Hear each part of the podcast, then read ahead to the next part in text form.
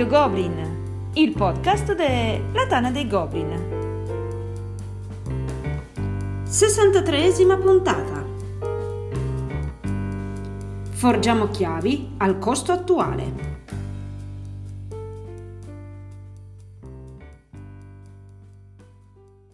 Un saluto a tutti e benvenuti a questa nuova puntata di Radio Goblin, il podcast della Tana dei Goblin. Un grande ritorno e un nuovo ospite questa sera. Nuovo si fa per dire perché in effetti bah, dare del nuovo a Foloppo mi viene un attimo così, mi viene male. Ma chi è Foloppo? Foloppo è conosciuto in Tana come Monty Retarsed, credo, perché un nick strano come il suo ne ho visti pochi eh, è qui presente questa sera col permesso di Foloppolettolo che si è appena addormentato. Un bacio al piccolo Carlo. Dice di essere nata a Monopoli, da cui l'hanno cacciato, infatti vive in provincia di Milano, a Marcallo con Casone, se lo cercate da quelle parti, insomma, lo dovreste trovare a giocare in un gruppo di brutte persone che lo chiamano il vecchio Bruno.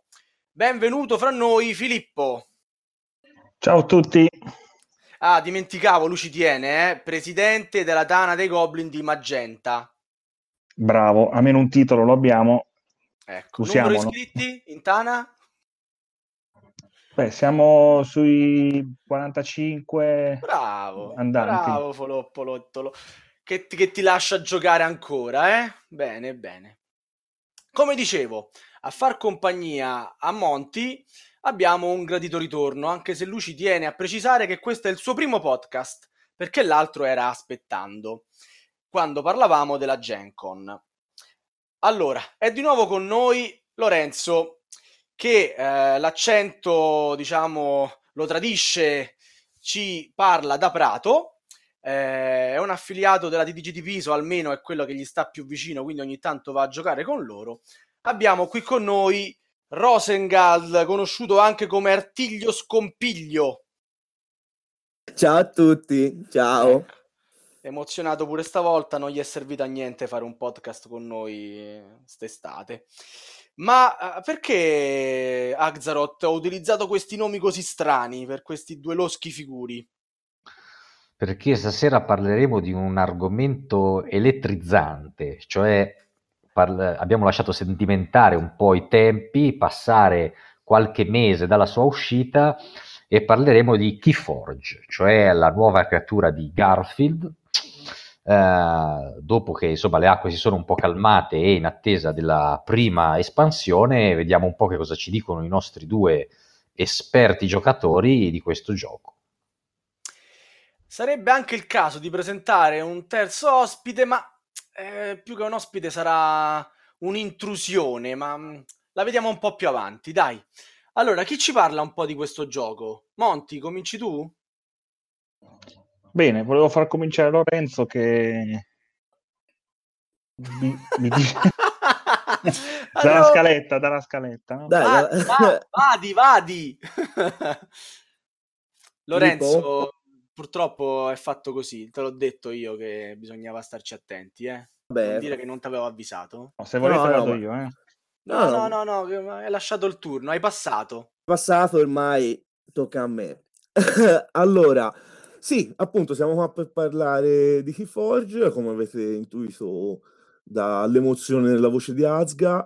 Ehm, intanto parliamo del titolo, lo, lo spiego subito. Eh, perché forgiare al costo attuale per chi non è un minimo dentro il gioco non si è ancora approcciato, però se, se ascoltate qua si presume siate giocatori da tavolo, è l'equivalente di È meglio agricolo o caverna sul gruppo di giochi da tavolo. È la domanda ridondante qual è il, for- il costo attuale sulla pagina di Forge Italia, pari pari. Quindi noi decliniamo ogni responsabilità dalla scelta del titolo, eh? ci tengo a precisarlo. Sono gli utenti che ci richiedono questo titolo, il costo attuale. Ah, addirittura. Ma qui forgiamo chiavi al costo attuale, giusto? Assolutamente sì. Anzi, tanto è vero che anche Asmodee si è fatta le magliette con scritto forgiamo al costo attuale dal 2018. E le quante ne forgiamo, Lorenzo? Ma in realtà ne basterebbe tre per, per vincere la partita. Quante? Mm. Non si è sentito? Tre. con tre chiavi si vince la partita, però vabbè, entriamo un attimo nel gioco. Eh, tanto sono due regolette. Eh, è il nuovo gioco di Garfield, è un gioco per due giocatori, gioco di carte, che si basa tutto su questo sistema dei mazzi unici, quindi non si compreranno più le carte, ma si compra direttamente i mazzi. Mazzi sono precostruiti e non modificabili.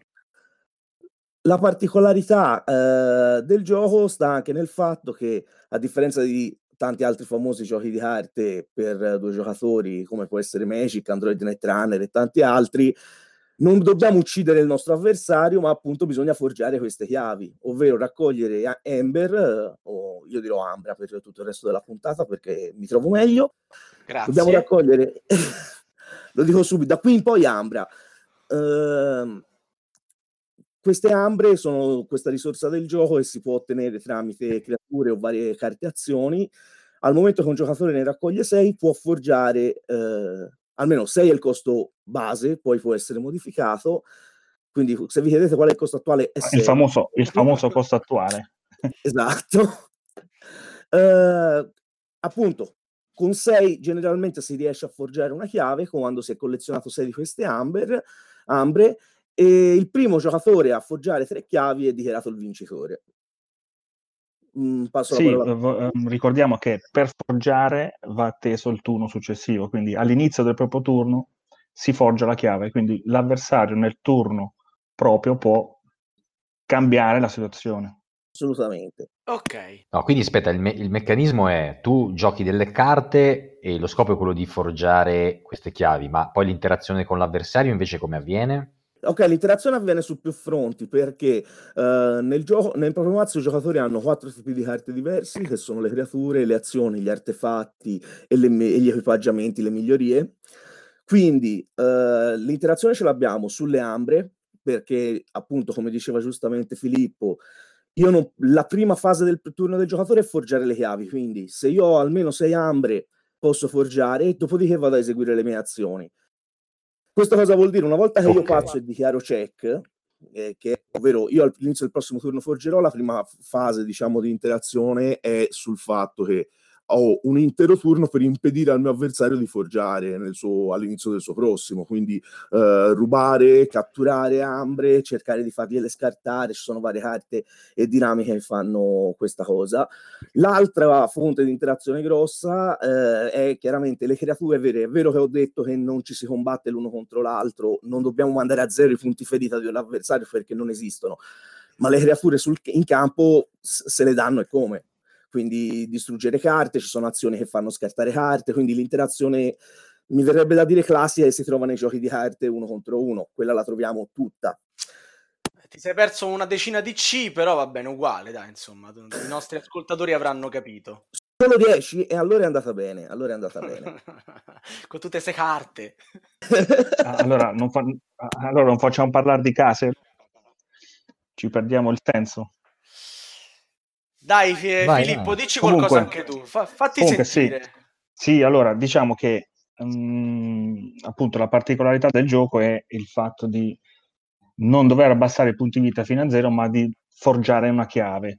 Quindi c'è tutto un bilanciamento tra il momento in cui andare oltre le sei ambre o a sei ambre e il momento in cui poi l'avversario dovrà portarcele giù o fare in modo di non farci forgiare. Questo è molto importante perché poi la chiave di tutto gio- il gioco è lì e quindi le giocate vanno poi eh, diciamo attese in alcuni casi per essere, dec- per essere incisive o decisive insomma c'è anche un po' di memoria, bisogna ricordarsi le carte dell'avversario per eh, avere il numero giusto di ambre all'inizio del proprio turno, perché giustamente, come avete detto, eh, si forgia all'inizio del turno, non dopo. Quindi, eh, diciamo, devi, devi, soffrire un turno del tuo avversario che cercherà di metterti nelle condizioni di non forgiare, giusto?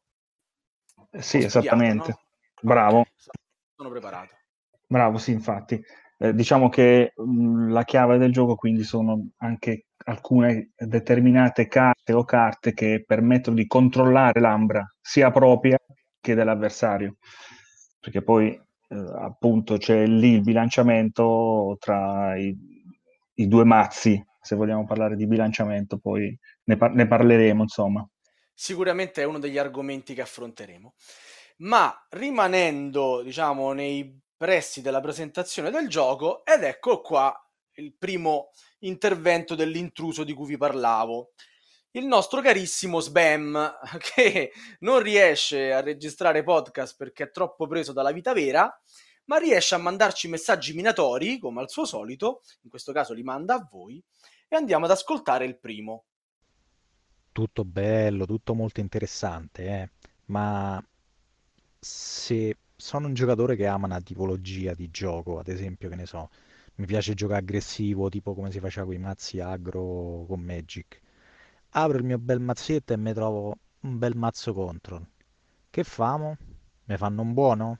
È come se a Sava, che ne so, aprisse il mazzetto e si trovasse un bel gioco cooperativo o un bel American in generale o, o Ags si ritrovasse un bel risico che fa una bella scocciatura ogni volta apri mazzetti diversi per provare una cosa che confa il proprio stile soprattutto per portafogli che rispondete al caro Sbam?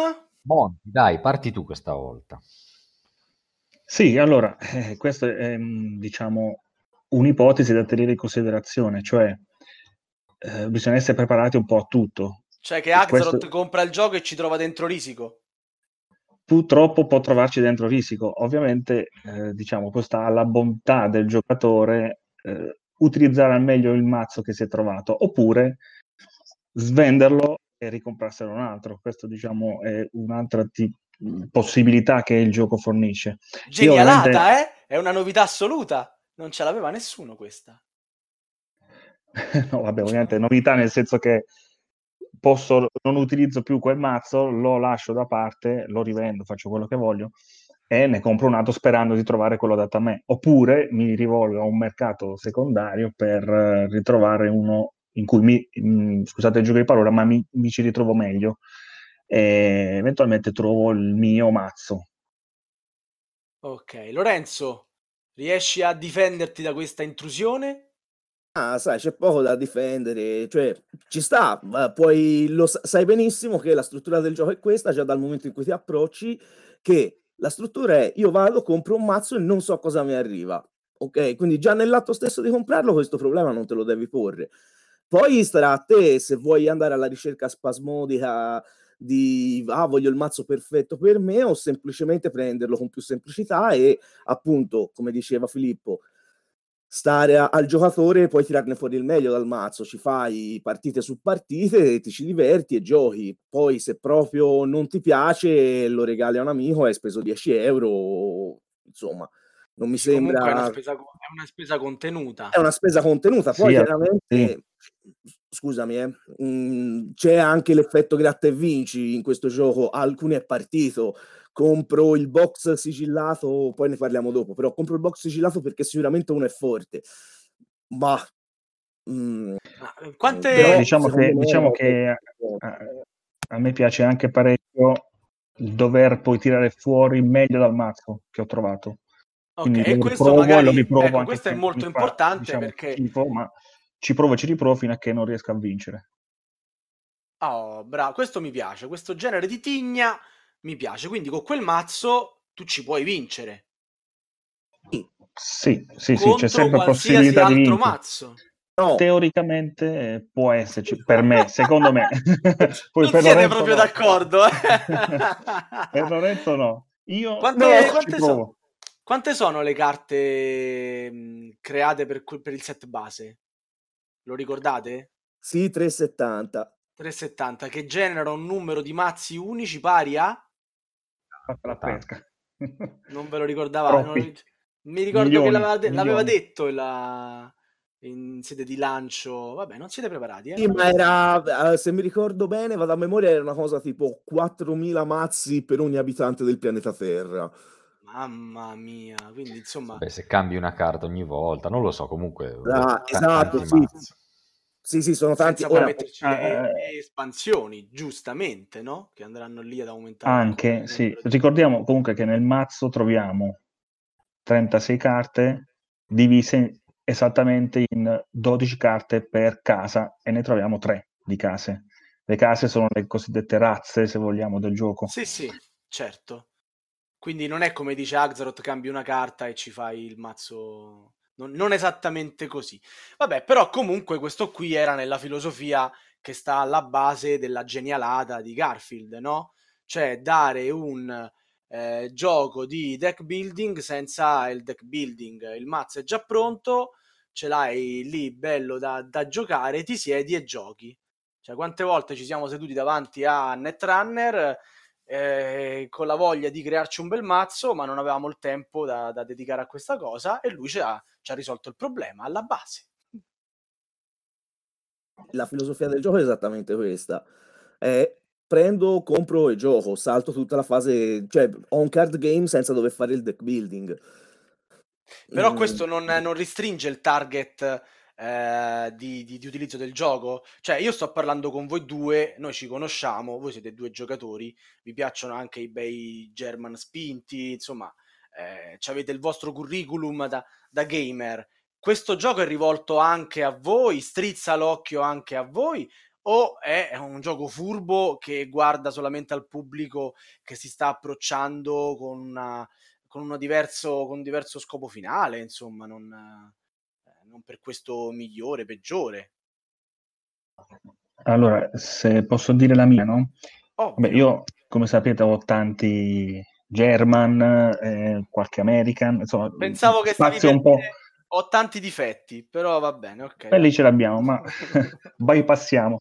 Dicevo, comunque ho tanti giochi, poi um, sono appassionato anche del Signore degli Anelli LCG. Quindi lì ci vuole un po' di impegno nel deck building, quindi immagino anche negli altri deck building ci sia molto impegno per farsi un mazzo, no? Qui invece ho trovato... Ti fai il mazzo. Esattamente. Qui invece ho trovato l- questa peculiarità del gioco che prendo il mazzo, ci gioco in 5 minuti, cioè lo sbusto, me lo guardo e ci gioco. Questa è tutta un'altra... Cioè, con il venire meno del tempo a disposizione è una ottima cosa per me. Poi probabilmente è anche dal punto di vista commerciale molto più, essendo anche una novità, è molto più, diciamo, attirante da un certo Attraente, punto di vista. Certo. Attraente, esatto. Lorenzo, volevi aggiungere qualcosa? Volevi magari rispondere alla mia domanda che Foloppo ha abilmente evitato? Scusa, quella... Mm, a chi è rivolto? Cioè, Questo gioco ti strizza l'occhio? A te che sei un gamer? Ma sì, perché no? Cioè, allora, eh, il, discorso è molto semplice io come dicevi te, ehm, vengo molto meno, anche se per sbaglio mi è capitato di giocare a Magic, eh, passato il mio periodo Magic come tutti e da altri giochi di carte, però prima di tutto vengo da giochi da tavolo e appunto, ehm, sono co con una forte, mhmm, tendenza al gioco German. Questo non vuol però il fatto che a me piacciono i giochi German non vuol dire che non posso fare ogni tanto una partita Jungle Speed, per dire una bischerata. Ma mm. certo. E quindi non vedo perché non posso divertirmi anche con un gioco che almeno per me è da prendere per uh, un giocatore che si vuole definire tale, se si può definire, uh, anche un po' alla leggera. Cioè è un gioco che si può prendere tranquillamente alla leggera, nel senso prendo, apro, sbusto, vedo cosa viene e giochiamo. Io mi ci sono avvicinato in realtà perché me l'ha imposto la mia fidanzata, mhmm, cioè senza se senza ma, ha detto compra due mazzi e cosa fai? Però appunto, mhmm, lei è una giocatrice che però non ha voglia di stare dietro a studiare deck building, montarsi mazzi e cose, e quindi è rivolto anche a noi. E è rivolto a quelli che uh, si vogliono approcciare, secondo me, ai giochi di carte, ai hard game, ma si trovano davanti a un muro insormontabile di studio, mentre questo è veramente quasi apro, compro e gioco. Ci avete parlato che in ogni mazzo ci sono tre casate, in totale sono sette nel gioco se non sbaglio. Sette. Ehm, hanno caratteristiche diverse queste casate? Diciamo, parlatecene un attimo. Lorenzo. Ok, allora sì, le sette case... Uh Nonostante magari allora le sette case sono diverse, mhmm, sia dal punto di vista meccanico che chiaramente anche dell'artwork e della filosofia di gioco. Cosa fa le facciamo una carrellata veloce, ce le dividiamo io e Filippo? Veloce, veloce, sì. Sì, io, capire. sì, sì, sì. Ho un attimo un'intrusione di Carletto, ma ci siamo. Ciao! Allora, eh, fondamentalmente eh, le casate, mh, per esempio, vanno molto su stile. Poi ci sono delle carte che fanno più o meno le stesse cose che si possono trovare in una casa o nell'altra, quindi non è una legge fissa. Però te- tutte le carte hanno un loro, le casate hanno un loro stile. Per esempio, Ombre è per antonomasia la casata che ruba. Questo non vuol dire che tutte le carte esistenti eh, di ombre rubino, però 99 volte su 100 su 12 carte, come diceva Filippo, di cui si trovano, sai che almeno 4 carte che rubano te le trovi contro, quando ti trovi per esempio a giocare contro un mazzo ombre, per esempio. Poi Ok. abbiamo i Blur, Vai, vai Filippo.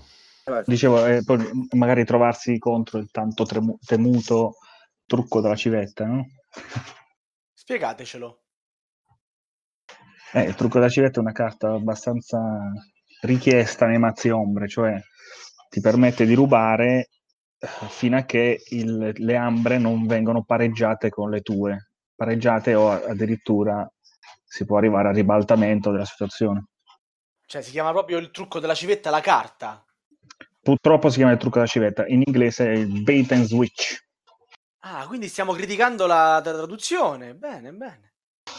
No, più che altro Sì. perché sarebbe specchietto per le allodole, in realtà, no? Traduzione di bait and switch. no? È comunque un, um, un termine utilizzato, se non erro, adesso non so bene dove, ma è utilizzato.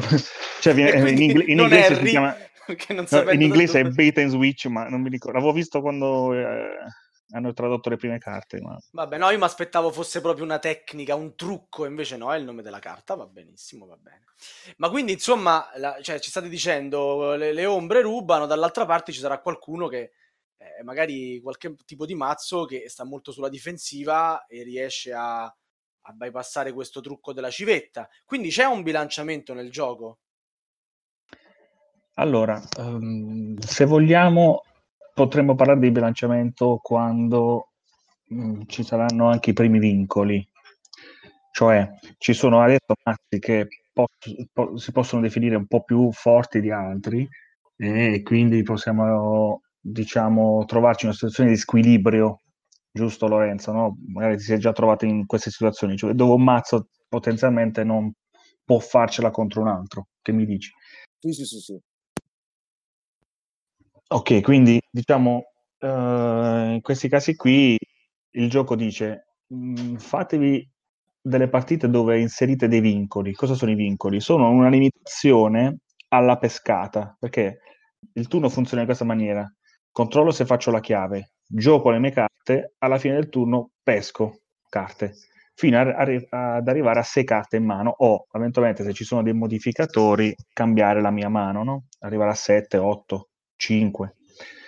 E quindi che succede? Inserendo i vincoli, i vincoli limitano la pescata alla fine del turno. Quindi mi potrei ritrovare eh, con eh, tre vincoli, vuol dire che dovrò pescare una carta in meno per tre turni. Diciamo che citando il nostro amico Tascini, eh, Garfield ha fatto il furbo e lascia bilanciare il gioco ai giocatori. Mm, sì, eh, se si tratta di amichevoli si può fare in questa maniera qui. Poi parleremo anche nel- dal punto di vista torneistico che c'è una possibilità, quindi eh, la- il formato ada- adattamento in italiano che prevede quindi che io dia la prima partita faccio il mazzo, lo uso io e il mio avversario gioca il suo. La seconda partita ci si scambia il mazzo e eventualmente se abbiamo fatto 1 a 1 si gioca la terza partita facendo un'asta per aggiudicarsi il mazzo che ne ha vinte due. Quindi in quel caso lì in- un'asta in vincoli, quindi Sì, il sì. mazzo migliore sarà vincolato, quindi sarà bilanciato in questa maniera tra i giocatori stessi. Un classico da wargamer sostanzialmente, si spendono punti vittoria per scegliere la fazione. Ma dato che vi sento un po' in difficoltà, vi faccio sentire cosa vi chiede il caro amico Sbam. Poi, doveva essere mega rivoluzionario di qua, rivoluzionario di là, il super algoritmo cervellone che gestiva i bilanciamenti, i mazzi, applicava vincoli per bilanciare tutto.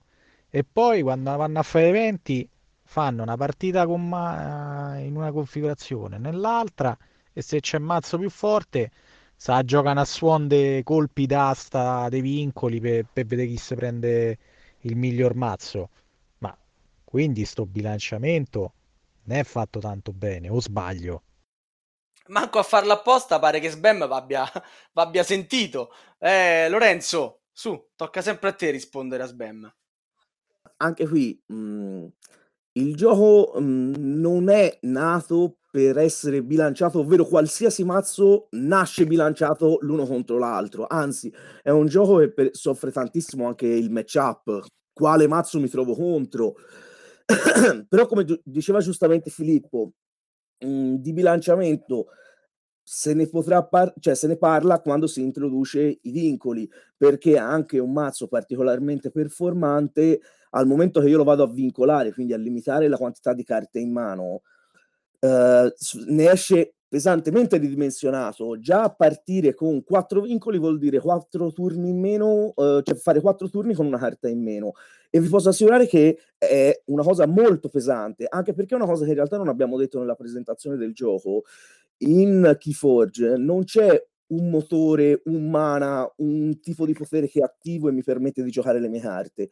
Semplicemente all'inizio di ogni turno, dopo aver fatto eventualmente la chiave, quindi dopo aver forgiato, andrò a dichiarare una delle tre case presenti nel mio mazzo e vado a giocare, scartare o utilizzare carte solo di quella casata. Questo che cosa significa? Che ehm, questo significa che cosa? Significa che meno carte ho in mano, meno possibilità di gioco ho.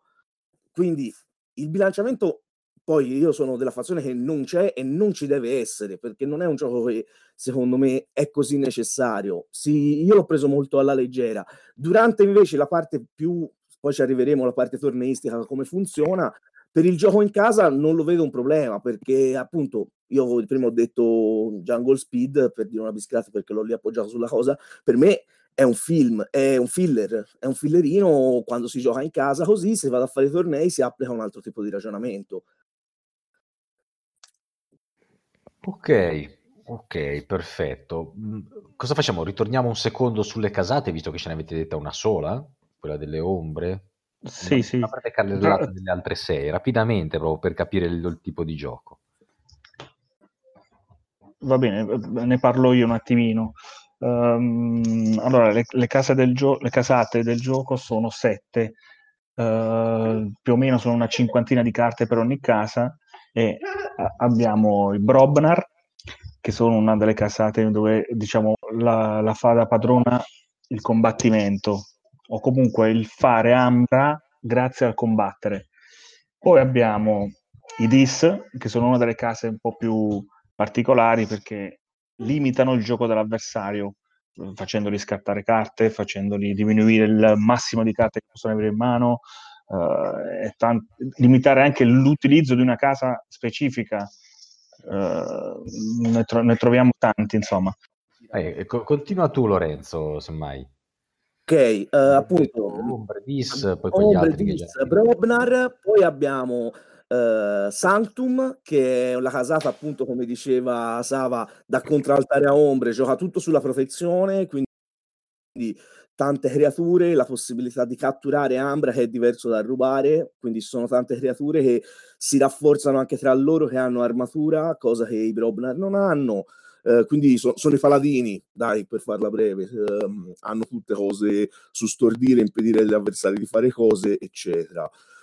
Poi abbiamo Marte, mm, che è una casata che gioca tutta su se stessa, è l'impero marziano, fa- è, una, è una casata che va generalmente sulle combo, ma solo all'interno di se stessa, non attiva difficilmente attiva altre cose, gioca molto su se stessa, tante carte hanno effetto per quante altre carte Marte hai e cose così.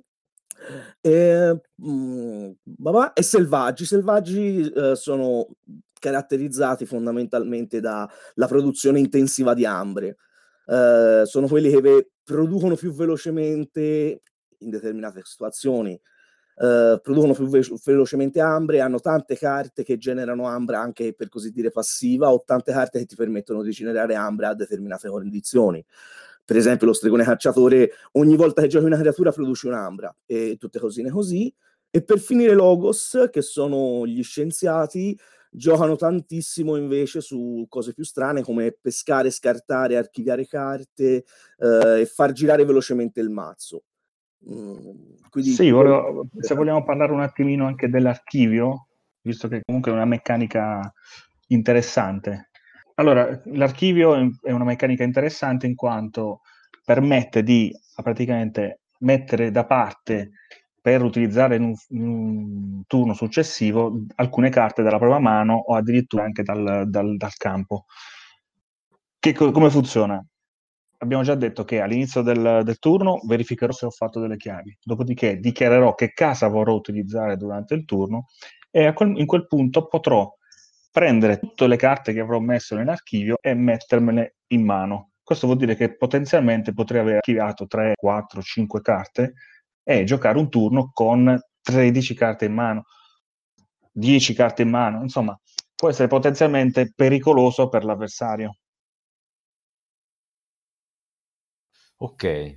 Quindi, scusate, ma, ma sta curiosità me la dovete levare. Quindi, quanto è importante la gestione della mano? E parlo proprio di gestione, non di buttare giù le carte così come vengono e basta. C'è una gestione, c'è una, un, vogliamo dare un valore anche a, a, a chi gioca. Sempre Monti. Sì, certamente è importante perché la gestione della mano eh, potrei dire che è fondamentale.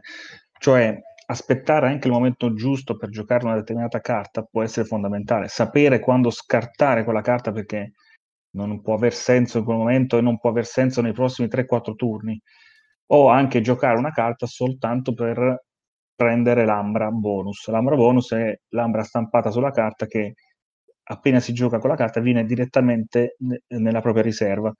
Quindi bisogna stare attenti a bilanciare tutto questo perché ovviamente più carte giocherò nel turno, più carte pescherò alla fine del turno, ma se ho giocato male alcune carte eh, potrei non riuscire più a ritrovarmi perché saranno finite negli scarti, quindi è importante questa gestione precisa.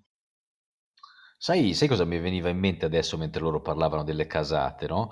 Eh, mentre dicevano brevemente le, le caratteristiche delle casate, io ho detto, ma quali tre casate vorrei trovare nel mio mazzo, no? E me ne sono scritte e poi ho cominciato a cercare adesso su, su internet de, dei mazzi con quelle tre casate lì.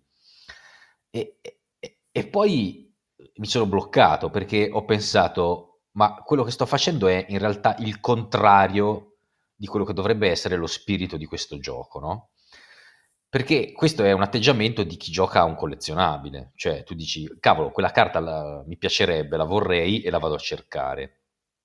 Io stavo andando a cercarmi un, un, un mazzo con queste tre casate, in realtà eh, non troverai mai, anche se lo trovo, ovviamente lo trovo, però non troverò mai il mio mazzo ideale con quelle tre casate, probabilmente poi affronterò un altro mazzo dove c'è anche una di quelle casate è una carta che io non ho e non potrò inserirla nel mio mazzo.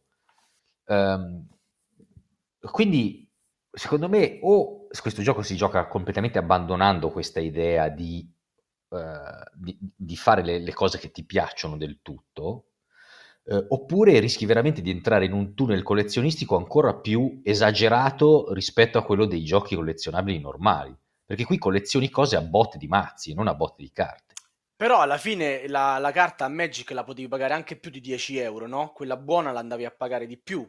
Qui sì, con 10 euro okay, no, però un mazzo scrauso. Parliamo di un LCG, no? Sì, certo. Eh, che comunque eh, sì, non è un, un, collezionabile nel senso stretto del termine, però alla fine se poi vuoi avere tutto di un LCG comunque devi comprare tanta roba. Eh, Ehm, non lo so, mi, mi, lascia, mi lascia, un po' perplesso questa, questa cosa qua. Cioè, mi, mi, è venuta subito voglia di andarmi a cercare un mazzo come lo vorrei, no? Ma, ma so anche che non lo troverò mai esattamente come lo vorrei. Cioè, posso magari comprare un mazzo già aperto da qualcuno con quelle tre casate, ma poi magari non, non ci saranno le carte perfette di quelle tre casate che vorrei metterci io. Posso? Così è solo una riflessione estemporanea, su, momentanea su, su una possibile voglia di giocare. Lorenzo, dai, Lorenzo. Fa- fai, vai pure. Infatti, io sono d'accordissimo con Marco. eh, io sono del partito di abbandonarsi, cioè secondo me il bello del gioco non sta tanto nel giocare con quello che esattamente mi piacerebbe avere nel mazzo e quindi come me lo costruirei in un mondo ideale dove lo posso fare, perché devi abbandonare quest'idea perché non lo potrai mai fare. Gli altri sono quelli che intasano le pagine dedicate alla compravendita e scrivono: Ah, sto cercando un mazzo che abbia eh, questa. L'importante è che abbia questa, questa, questa, questa, questa e quest'altra carta, e ti fanno una lista di 25 carte su un mazzo da 30 Eh, addirittura ci sono anche appelli distera- disperati, ho visto perché, cosa che non abbiamo detto, ogni mazzo, oltre a essere unico, ha anche un nome personale, o il nome dell'arconte che rappresenta.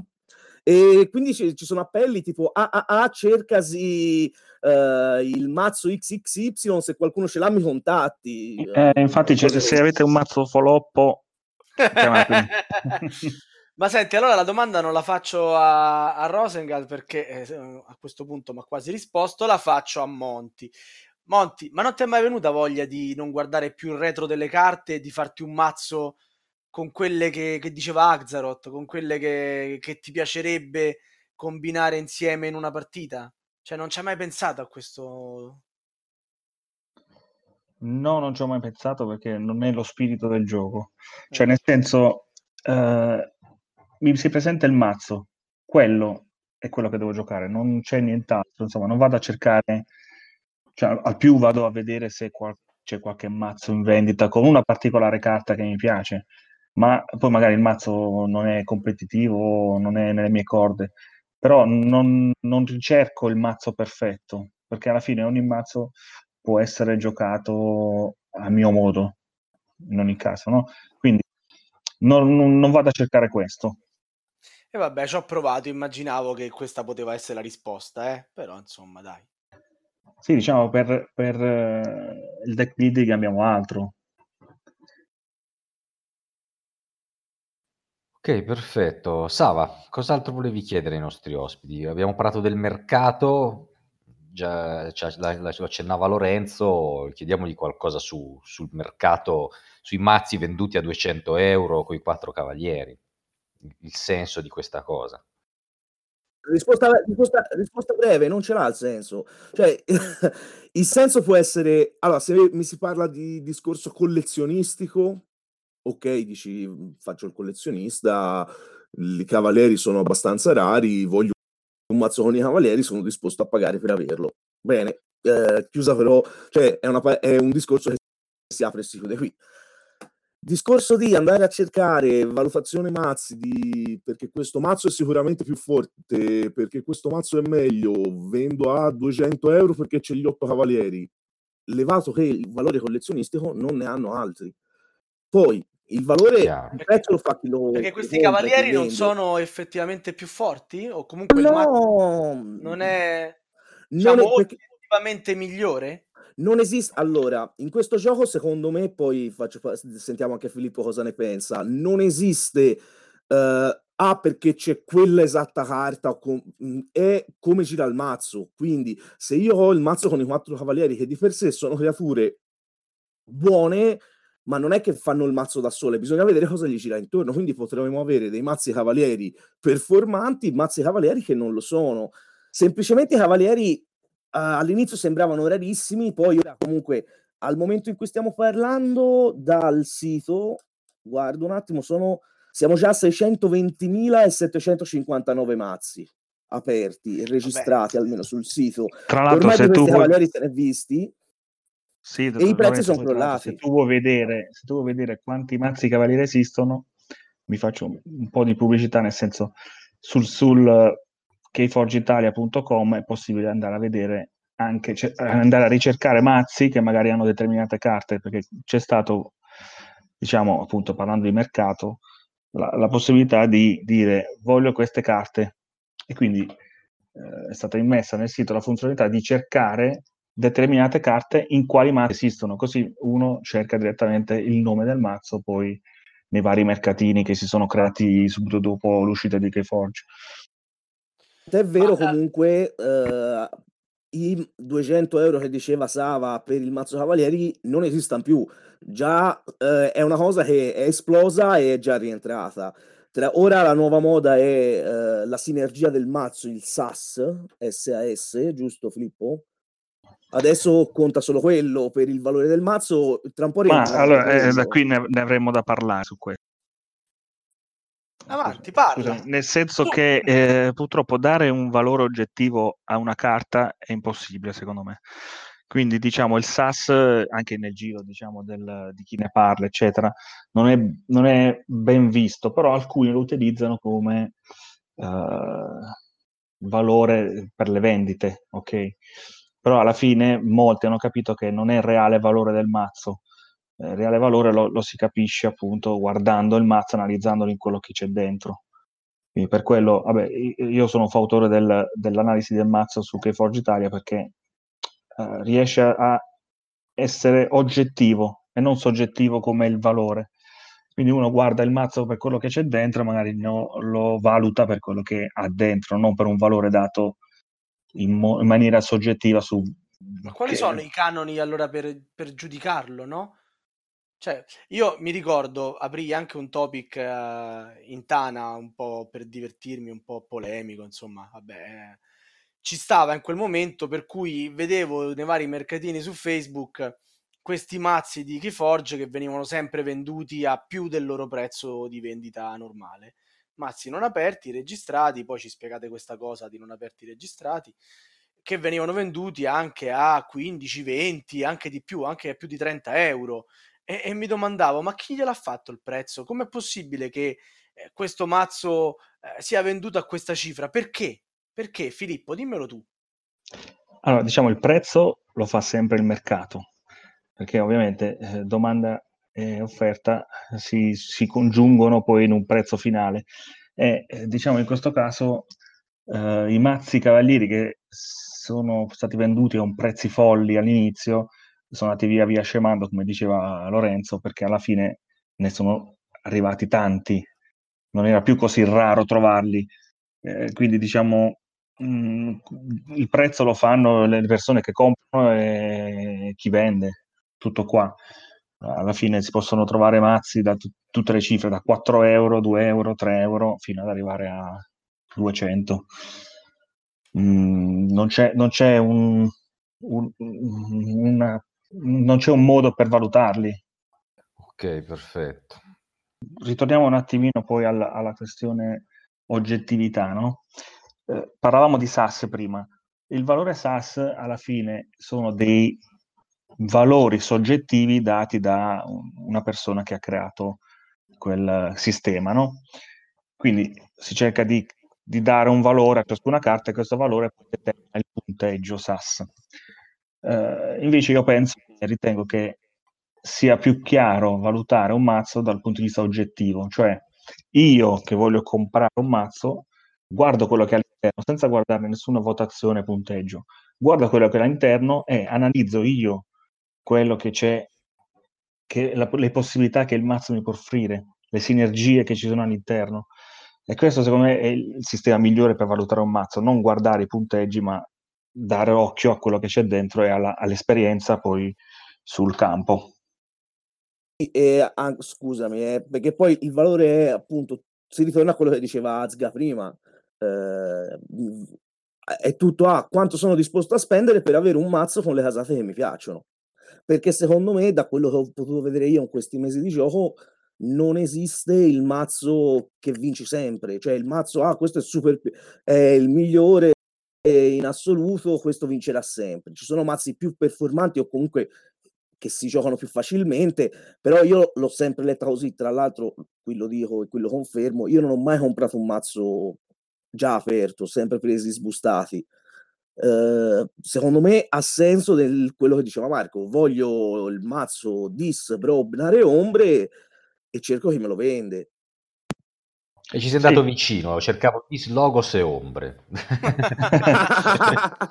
Pro- probabilmente sì, hai ragione anche tu, perché nel senso che eh, se io cerco quelle casate, quelle casate, lì, cerco il mazzo con quelle casate lì. Poi ne si trovano, eh, ormai ne sono 600.000 mazzi ne sono stati registrati, perché poi tra l'altro c'è chi non registra i mazzi, e capiamo anche il perché. Ma guarda, io eh, adesso per, per, per, divertirmi un secondo, per fare una ricerca, mettendo su Keyforge Italia dis, logos e ombre, e mettendo due carte, le due che avete nominato prima, eh, quindi proprio eh, il, il, trucco della civetta e accesso alla biblioteca, ci sono 2819 mazzi che potrebbero interessarmi, quindi dovete dirmi qualche altra carta che devo restringere il capo. Ma è che tutti le 2800 persone che lo vendono? Ah, non lo so, questi sono... No, no, no, sono chi possiede il mazzo. Chi possiede il mazzo, poi se, forse non eh, Magari tu lo trovi e poi quello ti dice no, mi piace anche a me, me lo tengo e, io. E quindi rosico ancora di più. Esatto. Quindi, niente, chiudo subito questo sito immediatamente. Certamente. Bene, va bene, dai, passiamo a un altro argomento, passiamo a, ai tornei, visto che voi due giocate non solo in casa ma anche fuori. Uh, come si svolgono questi tornei allora? Come si fanno questi tornei se non si sa quale mazzo è più forte e quale meno? Dite voi, Aspetta, chi se ne frega. Che... Cioè. Ma anche Sbem dice qualcosa. Sentiamo ah, sentiamo, sentiamo Sbem. Ma sti tornei partono, non partono, ci servono, non ci servono. Anche perché un prodotto del genere vive di tutto sto cucuzzaro che gli gira intorno, eh. Cioè, dovrei capire da quello che dice Sbem che i tornei in realtà non sono ancora partiti, almeno non quelli ufficiali. Ma, ma chi l'ha eh, detto? Eh, infatti, in realtà sono partiti. Eh. Io amo Sbemb, ma eh, qui ha sbagliato. Eh, quindi Sbemb 2, eh, noi altri 1. e gli ospiti vanno a segno. Tutte le bandiera. Vai Filippo, Filippo, parlaci dei tornei. Ma allora, i tornei abbiamo praticamente appena iniziata l'era, che non mi ricordo come si chiama, che in pratica... Eh, sì, è finita l'era della scoperta, è iniziata l'era del eh, qualcosa, non mi ricordo. Comunque, eh, in pratica adesso i tornei sono diventati ufficiali, che vuol dire che si chiamano appunto chain bound, cioè vengono assegnati vincoli per tutte le vittorie che un mazzo fa nel torneo. Quindi ci possiamo ritrovare che partiamo, ah, attenzione, i vincoli verranno assegnati soltanto negli eventi locali. Quindi ipotizziamo che la Tana di Gobe di Milano, di Magenta, va, facciamo di Magenta, che fa un torneo e quindi tutti si presentano con un mazzo nuovo. Finisce il torneo, viene registrato il torneo sull'applicazione dell'Asmodee e alla fine chi ha vinto il torneo vedrà sul suo mazzo quattro vincoli, solitamente. Questo cosa vuol dire? Che dai prossimi tornei a cui parteciperà il mazzo si vedrà già assegnati quattro vincoli. Quindi abbiamo già detto che quattro vincoli corrisponderanno a quattro turni con una carta in meno. Quindi potenzialmente sarà un po' più bilanciato rispetto al meta del, del, eh, del posto in cui di solito si, si gioca. No? Uh, a questo punto, se vuoi, vuoi partire anche tu Lorenzo, poi intervengo di nuovo dopo. Mhmm, sui tornei, mhmm, c'è da dire che ci sono vari varie tipologie. Prima si accennava quello dove gioco, mhmm, con il mio mazzo, poi ce lo scambiamo, in caso di 1 a 1 parte l'asta con i vincoli. La cosa che a me piace della torneistica è il fatto che ci sono tante formule poi. Uhm, c'è per esem dimmi. Sì, sì, infatti dicevo, c'è, c'è, ci sono vari formati, dal a, a, arrivo al torneo, apro il mazzo e ci gioco, che è sealed, o porto il mio mazzo da casa, che è l'Arconte. Poi questi due formati principali si declinano in tante varianti, che possono essere appunto quella che piace di più a me, l'adattamento, dove scambio il mazzo e alla fine se eh, sono riuscito a pareggiare le due partite, mi gioco la terza con i vincoli assegnati al mazzo più forte per esempio proprio non preoccupandomi di un discorso di bilanciamento cose e, ve- e vivendolo con molta leggerezza al tutto, il mio formato preferito è il sealed, quindi quello dove si va al negozio o comunque dove viene organizzato il torneo, si compra tutti un mazzo chiuso e giochiamo con quello che si apre. Sì, esatto. Tra l'altro ho partecipato l'ultima volta, avevo sulla, il mazzo che avevo trovato mi sembrava un po' stretto, diciamo, alla fine sono riuscito a fare due vittorie su quattro e sono rimasto comunque contento delle, delle partite che ho giocato perché sono state sempre tutte tirate fino alla fine. Ma in questo tipo di torneo, Siled, eh, qual è il peso del giocatore e qual è il peso del mazzo? Cioè, non vi sentite dei meri esecutori? Oppure no, effettivamente, eh, con un mazzo che addirittura nemmeno conoscete, leggendo le carte già riuscite ad impostare una gestione della mano, una, una minima tattica di gioco? Eh, sì, guarda, parlo per esperienza, no? Allora, eh, appunto, ho trovato questo mazzo e subito ho visto che non aveva carte che rubavano, zero. Ho detto, vabbè, proviamo comunque, perché alla fine siamo qui al Silet. Alla fine, eh, guardando bene il mazzo, mi sono accorto che comunque produceva tantissima ambra, non tanto da ambra bonus, ma ambra dagli effetti delle carte. E quindi alla fine, eh, tranne contro chi poi mi ha giocato il fatidico trucco della civetta, li ho sempre messi tutti in difficoltà, nonostante sulla carta io non rubassi mai nulla, che ricordiamo è una meccanica princip- fondamentale del gioco. E, come dire, la mano di chi gestisce il mazzo sicuramente è importante. Ovviamente è più importante probabilmente quando io vado a fare un formato adattamento, perché? Perché magari porterò un mazzo che secondo me è difficile da giocare, perché così l'altro non potrà immediatamente rendersi conto di tutte le sinergie che girano intorno al mazzo e non saprà giocare bene tempisticamente ogni, singola carta del, del mazzo. Comunque, se posso aggiungere sul Sealed, secondo me, in determinati aspetti emerge parecchio l'esperienza del giocatore perché sì, io almeno ho fatti 6 o 5 o 6 di tornei Sealed, um, sì, una cosa così, uh, e ho sempre visto il giocatore comunque già rodato nel gioco, chi veniva per la prima volta, chi veniva per le prime volte, chi era un pochino più acerbo all'interno del gioco, una differenza abissale, anche magari trovando mazzi meno performanti si ha una lettura più veloce di come giocarlo, quindi l'esperienza di gioco conta tanto. E secondo me il fatto che a differenza della modalità del Conte non, non si possa vedere le carte dell'avversario dà anche la possibilità ai mazzi meno belli di giocarsela giocando sull'effetto sorpresa. Infatti Chiaro, la sorpresa ho, ho, mi sono trovato contro i trucchi della civetta. Quando avevo fatto miriade di ambra. Va bene, va bene. Sava, mh, mm, cosa gli facciamo dire ancora? Il gioco online? Allora, cosa, cosa abbiamo da dire? Sì, sicuramente il gioco online è una delle, delle novità, tra virgolette, che sono state caratteristiche del gioco fin da subito perché a, a parte l'applicazione sulla quale era possibile registrare i mazzi, eh, è uscito quasi subito anche un sito dal quale era possibile provarli e giocarci proprio. Giusto Lorenzo, ce ne parli tu?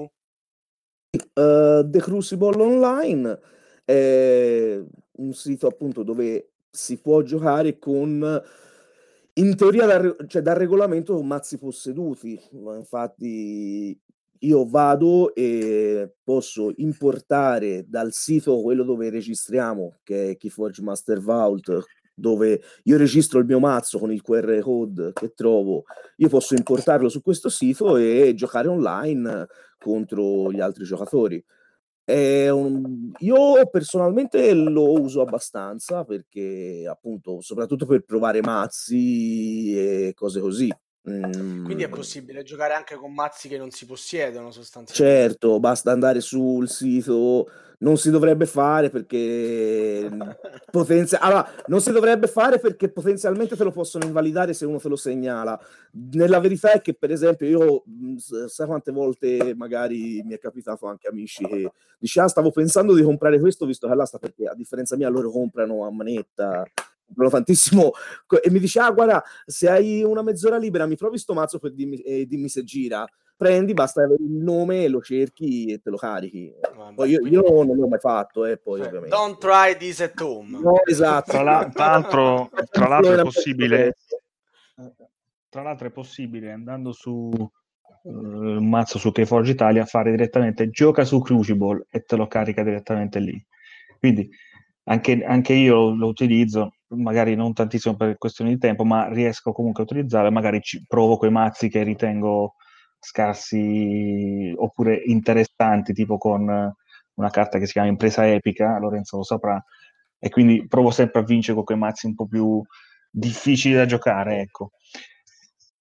Ok, tra, tra si parlava se... anche di, di, un'app in arrivo, vero? Nel senso che non c'è una data ancora ben definita, però sarà possibile giocarci anche proprio da smartphone. Ma in realtà non, non c'è ancora, cioè non, non, c'è nulla in merito, l'aveva detto Garfield in un'intervista che aveva fatto lui, ma sinceramente il Fantasy Flight non ha intenzione al momento di fare niente, o almeno non hanno dato notizie in merito. Tra l'altro volevo, volevo segnalare un'altra cosa che, eh, cioè su Crucible puoi ovviamente mettere i mazzi di qualcun altro perché altrimenti fare anche formato adattamento non si potrebbe fare. Quindi puoi caricare mazzi di amici e giocarci scambiandosi il mazzo. Eh, l'abbiamo fatto recentemente nel torneo online che è stato organizzato da Keyforge Italia, infatti, che, in cui c'erano 80 partecipanti e arrivate le fasi finali si scambiava il mazzo fino a, al meglio delle tre partite. Quindi è un'opportunità che si può sfruttare anche su Crucible. Ok, eh, perfetto, quindi direi che abbiamo fatto una bellissima carrellata sul gioco e manca di parlare dell'espansione, di cui eh, ormai diversi mesi fa, noi stiamo registrando nel giorno in cui più o meno è uscita, ma questa puntata andrà in onda mh, ancora dopo Play. Eh, comunque dicevo, eh, ha scritto una recensione proprio il nostro ospite Rosengald, quindi chi meglio di lui può eh, anticiparci qualcosa sull'espansione. Allora, eh, l'espansione al momento è annunciata per maggio-giugno, eh, quindi dovrebbe essere questo il periodo mh, mhmm, di uscita. E allora, questa prima espansione, che si chiama l'era dell'ascensione, mh, mhmm, non introdurrà nessuna nuova casata, quindi il gioco non verrà stravolto, ma si va a... Mhmm, eh, sono state aggiunte, create 204 carte nuove eh, divise per le varie fazioni, a cui vengono aggiunte 166 carte del, del richiamo degli arconti, quindi della prima versione del, del gioco, e, vengono, e, e, crea quindi un nuovo pool di 370 carte che crea quindi l'ennesimo milione e milione di mazzi ipoteticamente creabili. La cosa in più interessante, secondo me, di questa espansione è il fatto che vengono inserite tre nuove parole chiave. Le parole chiave sono, diciamo, abilità, caratteristiche delle carte, eh, come elusione, schermaglia, che sono presenti in questa prima versione del gioco. Sono state aggiunte queste tre che sono alfa e omega, ovvero l'alfa deve essere la prima cosa da giocare nel turno prima di fare qualsiasi altra cosa. Omega, giocando una carta con effetto Omega, chiudo automaticamente la mia fase di gioco del turno. E eh, soprattutto schieramento, l'hanno tradotta in italiano, se mi ricordo bene, ovvero vado a mettere la creatura, perché le creature come si schierano, questo in realtà non l'abbiamo spiegato, le creature devo sempre metterle a destra o a sinistra di quelle già presenti, creando la cosiddetta linea di battaglia mentre con l'abilità schieramento potrò andare a, dare, a inserire la creatura in qualsiasi punto della mia linea di battaglia. Una cosa molto interessante, soprattutto perché va a valorizzare eh, appunto la gestione della linea di battaglia con nuove creature delle poche carte che abbiamo visto per ora che, hanno, che danno effetti ai propri vicini, come per esempio adesso c'è Baluardo, per dirne uno, o le carte con provocazione. Uh, eh, mi sì. sembra Vai. Scusami Lorenzo, ti volevo dire, infatti queste tre parole chiave secondo me andranno, andranno un attimino anche a cambiare, cioè a variare anche alcune meccaniche, perché alla fine sono molto interessanti, cioè eh, anche la carta Omega, cioè saranno effetti molto forti che però andranno a chiudere il turno. Eh, per esempio una è il portale di Dis che in questo momento distrugge tutte le creature sul campo di battaglia e dà tre vincoli quindi anche giocare una carta può dare vincoli.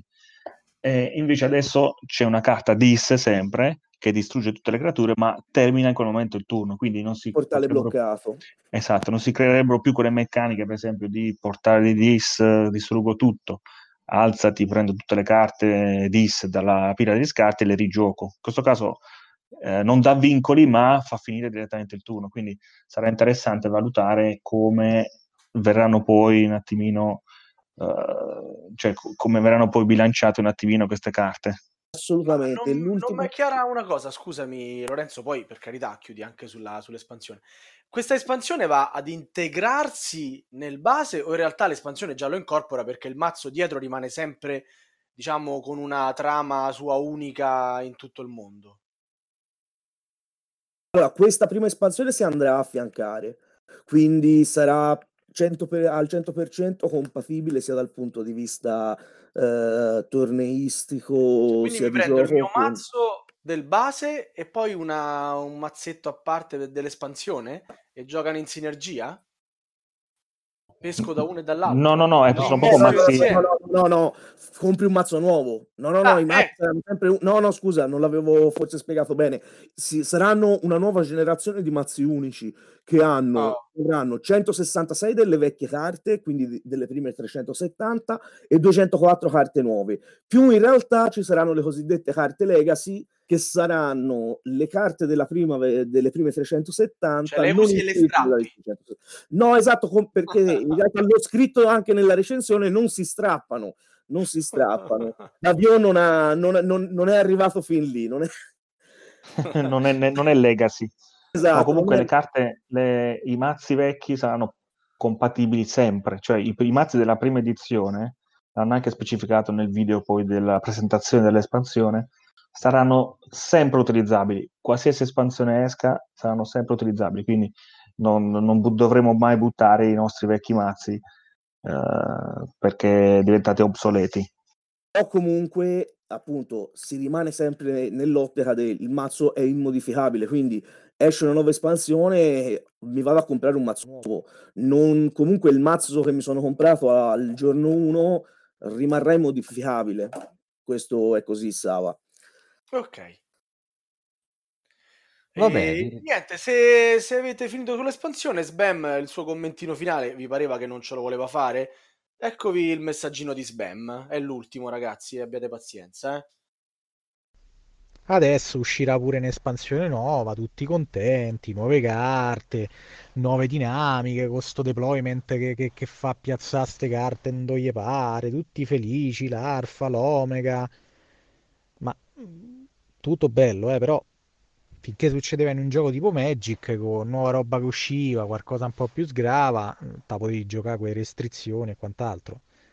Ma sto Keyforge doveva superare tutte ste menate con sta cosa. Quindi quello che dico, o Garfield è talmente tanto genio che ha già pensato a tutte le future espansioni, con tutte le future dinamiche, quindi eh, pensando pure ai possibili incastri, eh, oppure c'è qualquadra che non cosa, eh.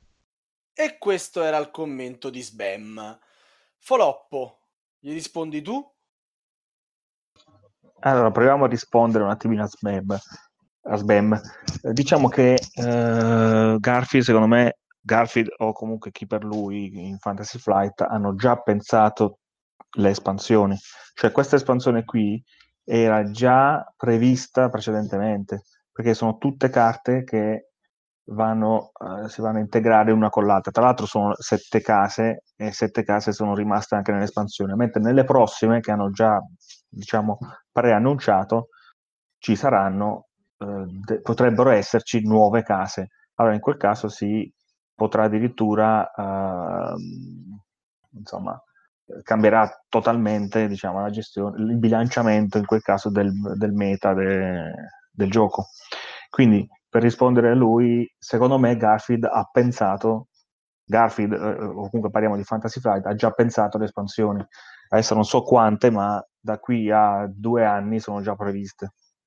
Anche perché per fare un artwork di una carta eh, potenzialmente vanno via sei mesi, nel senso quando viene poi destinata la carta al disegnatore e così via, poi alla fine del, quando viene poi pubblicata ci vorranno minimo sei mesi per prepara- di preparazione. Ok. Lorenzo, c'è qualcosa che vuoi aggiungere? No, sono abbastanza d'accordo, appunto, secondo me le prossime espansioni nell'immediato futuro, appunto, due anni, due anni e mezzo, quanto saranno, sono parte integrata già al momento della creazione del gioco, quindi sono già fatte, sono già, sono già state create insieme. Poi bisognerà vedere come andrà avanti la cosa, si può ipotizzare anche creare una cosa che una nuova season in qualche modo, una nuova stagione mh, mm, e che farà un altro circuito parallelo e si rimangiano la cosa che i mazzi della prima giocheranno, saranno sempre giocabili, boh, eh, staremo a vedere, però secondo me per, eh, so, è un problema, no, non credo neanche io, però è un problema, tra virgolette, se ne riparla tra qualche anno, ecco, secondo me di questo. Sì, sì, il certo. problema del finanziamento non è un problema nell'immediato futuro del gioco, almeno non nei prossimi due anni. Poi diciamo che comunque sappiamo che anche nei giochi da tavolo alcuni giochi nascono, nascono abbastanza monkey, cioè nel senso si è già previsto di fare l'espansione, quindi si toglie un pezzo del gioco per poi proporlo più avanti e, e guadagnarci sopra, no? Lo sappiamo. A GZ lo sa. Lo so, lo so, ahimè, ahimè. A GZ ne sa. Vabbè, GZ dai, Sava, fai alla il finale. Arriviamo al domandone finale che sarà quanto di più scontato possibile in questa puntata di giochi di carte e vogliamo conoscere qual è la vostra carta preferita e insomma con questa la casata, se avete trovato il mazzo in cui gira particolarmente bene, insomma Lorenzo, qual è la carta che ti ha catturato di più di Keyforge? Allora, eh, ne dico due perché non ce la faccio a scegliere. Una è Artiglio Scompiglio perché ha un nome che, perché si chiama Artiglio Scompiglio, cioè un nome troppo bello per una carta. Uh, che è questo, è questo, disco volante di Marte che ogni volta che raccoglie o combatte cattura ambre e non solo, finché è in gioco ti fa costare fa costare le chiavi all'avversario di più. E l'altra è lo strano marchingegno di Logos, che è, mi piace perché Logos ha tantissime di queste carte senza senso, lo strano marchingegno, dopo che hai forgiato una chiave, distrugge tutto quello che è in gioco. Uh, io adoro tantissimo le cose completamente a caso. Sì, sì, no, a me piacciono tantissimo le cose a caso. Però la casata più bella, cioè più bella, quella che sono sempre contento quando si apre un mazzo e ce la trovo dentro, i Brobnar, perché sono grossi, sono cattivi, picchiano e sono contento così. E... Filippo, Filippo, sì. Sì, allora, eh, eh, adesso trovare una, una carta preferita non è facile, nel senso che ce ne sono tante. Partiamo dalla casa preferita, cioè Marte. Io adoro i Marte perché eh, non lo so neanche io perché, ma sono lì che giocano un po' da soli, che hanno tutte queste meccaniche. Cioè, una volta che vengono messi giù i Marte, tu non li levi dal campo, la tua partita probabilmente è finita, intendo la partita dell'avversario è finita perché iniziano a, a fare combo su combo che insomma, permettono di vincere facilmente. Um, dico anch'io due carte, va. Allora, una è delle ombre ed è mano strisciante. Quando viene giocata questa carta permette di rubare un artefatto avversario. Quindi eh, diciamo ci sono poche carte che riescono a, a, interagire con gli artefatti e questa addirittura ne prende il possesso, quindi mi piace tantissimo e quando me la giocano contro eh, non vi dico cosa esclamo. Uh, poi c'è uh, della casa Marte, c'è Ul- Ulix la chiappa animali, che è diciamo un, um, una carta che fa archiviare le creature avversarie. E in mazzi, cioè archiviare una creatura avversaria vuol dire che la rimuovo dal suo campo da battaglia e la metto nel mio archivio e quando deciderò di utilizzare il mio archivio, allora in quel momento lì gliela darò indietro. E io ho un mazzo appunto dove ha questa carta più altre che archiviano le creature avversarie, dove io ovviamente non archivio mai nulla e quindi le, le, le sue creature vengono uh, tenute nel mio archivio fino a fine partita. Magari con Joe Smith. Con, c'è Joe Smith, c'è la chiappa animali, c'è due rimozioni di massa e anche quell'altra di Marte che permette di archiviare una creatura per ogni chiave che ha fatto l'avversario. Quindi ci sono tutte. Eh, esattamente, non mi veniva. È Filippo è un power player, quindi abbiamo capito. È il mio primo mazzo che ho trovato. Va bene, prima di chiamare il nostro regista Elianto, ricordiamo questa frase di Garfield detta a proposito di questo gioco ed è se vi piace, eh, se vi piace competere per vincere questo gioco potrebbe non fare per voi, ma se vi piace semplicemente competere dovete provarlo.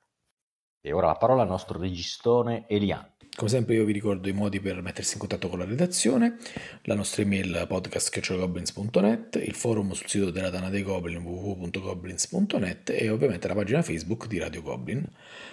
Detto questo vi ricordo anche che potete recuperare tutte le puntate di Radio Goblin ed aspettando Radio Goblin utilizzando i vari programmi di gestione podcast tipo Google Podcast e iTunes oppure andando sulla pagina della Tana dei Goblin oppure cercandoci su Spotify. Vi rimando quindi alla prossima puntata che sarà un Aspettando Radio Goblin speciale con un'intervista a un autore internazionale.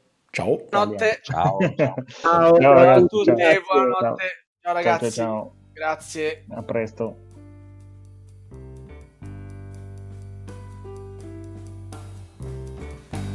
Avete ascoltato Radio Goblin, il podcast della Tana dei Goblin.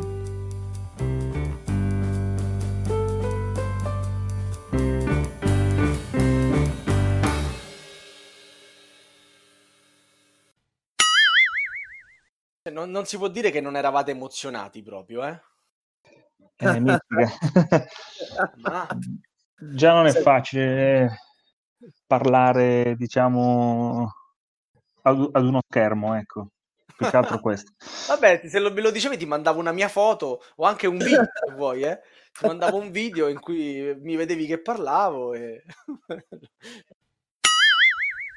Basta, adesso devo trovare un mazzo che ha tutte queste carte che avete nominato. e- Ma scusa, ma giocaci online, prova online. Eh, Marco, scusa, no, pro- vai, vai su- cioè. vai sul sito, cercati le carte, magari ce l'ho io il mazzo che vuoi, te lo porto. No. Quanti mazzi c'hai. Vedi, questa è una domanda che non vi ho fatto. Non, è- non è fatta. Quanti mazzi hai, Lorenzo? Due. come se avere l'età una signora. Eh, no, comunque ne ho, allora, ne ho 18 perché però devi considerare che siamo in due a giocare. Quindi, 18! però Hai già speso aspetta- 180 euro, cioè No, ti ci compravi... aspetta. Non- lo so, ti ci compravi... Che ti ci compravi? Aspetta, però c'è, c'è da mettere dei paletti su- questi 18. Allora, siamo in due a giocare, quindi Dei paletti tipo Nosferatu, così. Pum, esatto. pum. No, è che comunque sono, diciamo, tutte le volte che compro un mazzo lo vuole anche quell'altra, quindi ne compri due. E poi più che altro, appunto, come ti dicevo, a me piacciono, sia a me che a Erika piacciono parecchio sealed, quelli dove vai, sbusti e giochi. Quindi in realtà... mm, che facciamo stasera? Facciamo un torneo io e te Sealed. Andiamo a comprarci un mazzo No, no, no, no, si gio- eh, siamo andati a diversi tornei, quindi tutte le volte vai a fare un torneo, io sì, spendo quei 10-15 euro, però non la vedo che vado a comprare un mazzo, vado a passare la serata, compro il mazzo, poi sti cavoli. Ma Filippo non ha risposto alla domanda. Quanti mazzi c'hai? Avanti. Allora, fai- ne ho, un- ne ho una quarantina. Una quarantina. 40. Di Una quarantina, ma sì, ma, ma non ho speso 400 euro. Poi tra l'altro... No, perché questi vincono Hai anche speso di torneo. più. Hai speso di più. Ah, no, ho speso di meno. Perché eh, ne ho venduto uno a una cifra un po' alta, tra l'altro un mazzo normale, eh. ma era richiesto perché portato a, Perché tu hai alla, messo- vittoria, alla vittoria grazie a me è stato venduto comunque poi, me l'hanno richiesto ho detto vabbè. Sì, poi tra l'altro ehm, mi sono dimenticato.